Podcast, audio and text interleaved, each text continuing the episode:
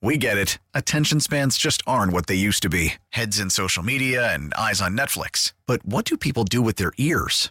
Well, for one, they're listening to audio. Americans spend 4.4 hours with audio every day. Oh, and you want the proof? Well, you just sat through this ad that's now approaching 30 seconds. What could you say to a potential customer in 30 seconds? Let Audacy put together a media plan tailor made for your unique marketing needs. Advertise with Audacy. Visit ads.audacy.com. we're getting closer and closer to what they call um, crossover day, which means Wednesday is the last opportunity that the House has to act on pieces of legislation that have come from members of the House of Delegates. The Senate, the senators have to act on legislation that's before the Senate, and then whatever happens on Wednesday, the bills either move to the other chamber to be adjudicated or they're dead.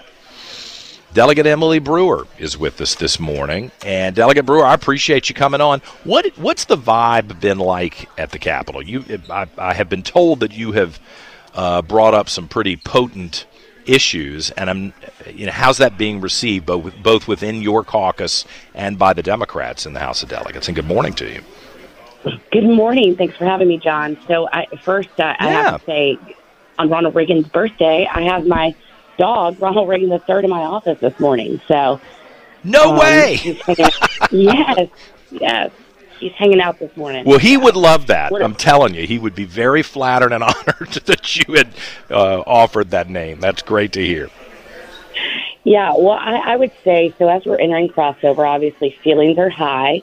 Uh, we know how how that goes, um, but you know this year has been extra unique. You know, we have so many people that are, you know, retiring or drawn in together, or there's just a extra oddity, I would say, in the air to some degree for that.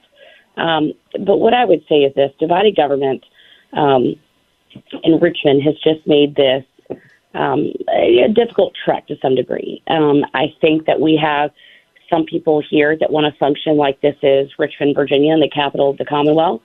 There's other people that want to function like this is Washington D.C. And as long as we function like the like like we should, that we're doing business in the Commonwealth, we'll we'll be all right. Um, you know, some people I think just uh, are more focused on trying to be like their DC counterparts and, and ineffective. Um, this year has been really good for me. I mean, I've worked on some really, really awesome stuff. I've, I've passed the firefighter cancer bill for workers' compensation through the House. That's going to go to the Senate.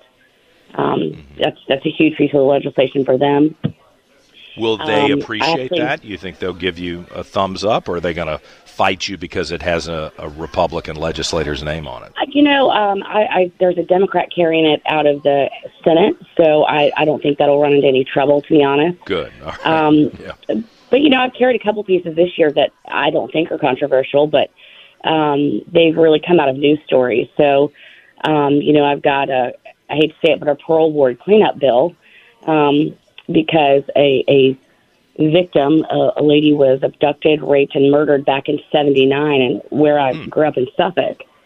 And uh, we never thought that the last Northam Parole Board would let out some of the people that they did the guy that had like three life sentences was let out. And so now this year I carried a bill to take the sex offender supplemental registry back to 1970 just in case because we have people that committed crimes that we never thought would get out that have been let out.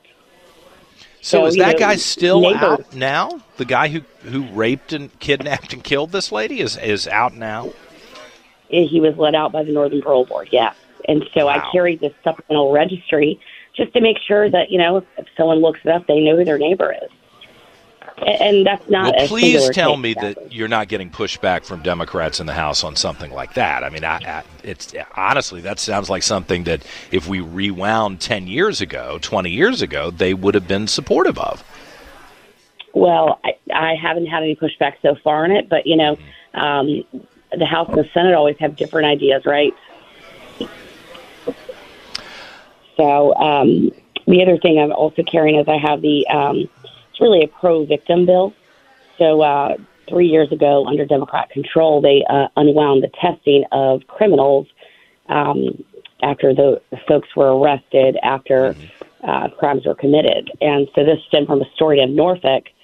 There was a serial rapist that raped three women, um, and that law being repealed meant that the court there there was no ability for a court order to be able to require um, the criminal to be tested, and so these women had to go on very very extensive drug cocktails that just have wrecked their immune system. Oh, you mean because, tested you know, for HIV? HIV, anything. Really?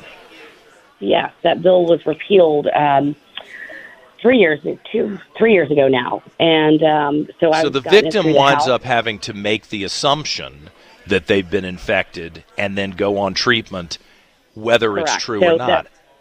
That, that's a re-victimization right there. Yeah, I mean, absolutely. just imagine going through something horrific and then having to be re-victimized daily and having havoc wreaked on your immune system. So we we've got that through the House that went through unanimously.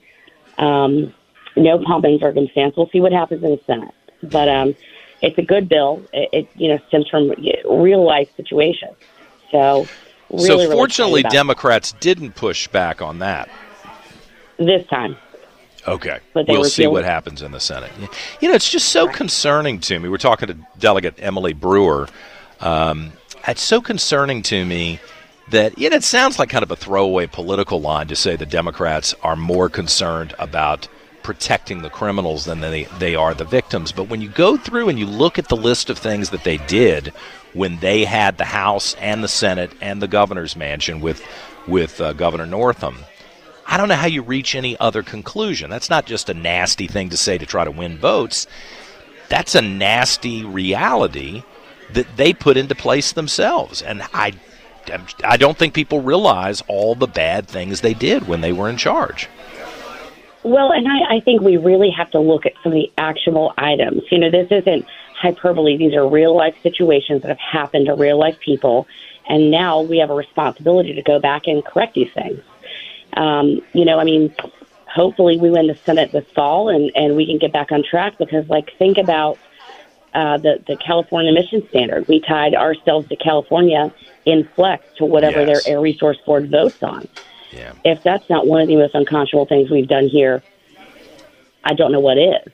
Yeah. You know, we should not be bending ourselves to any other state besides what the Commonwealth decides for ourselves. Has it been uh, an unpleasant experience these first few weeks, or do you think that's that's just around the corner? Um, I, you know, I, I think it will get more tense. You know, the budget rolled out yesterday, and you Yeah. know, the House, the Senate. You know, we we will go into negotiation. That will be, I'm sure, interesting to say the least. Um, sometimes the House and Senate, not just Republicans and Democrats, have uh, different ideological differences on how they feel uh, about you know our budgetary priorities Right. having said that, um, it, it's going to be very, very interesting as we get through these next day or two. We get to crossover, um, and we just, you know, today's going to be uh, fun. Maybe fireworks, maybe fanfare. Yeah. Well, listen, I appreciate the chance to talk to you today, and we'll uh, check back on the other side of crossover and see how your legislation is doing in the other chamber in the Senate. Delegate Emily Brewer with us live this morning. Thank you. All right, thanks for having me, John. Talk to you Yeah. soon. Yeah.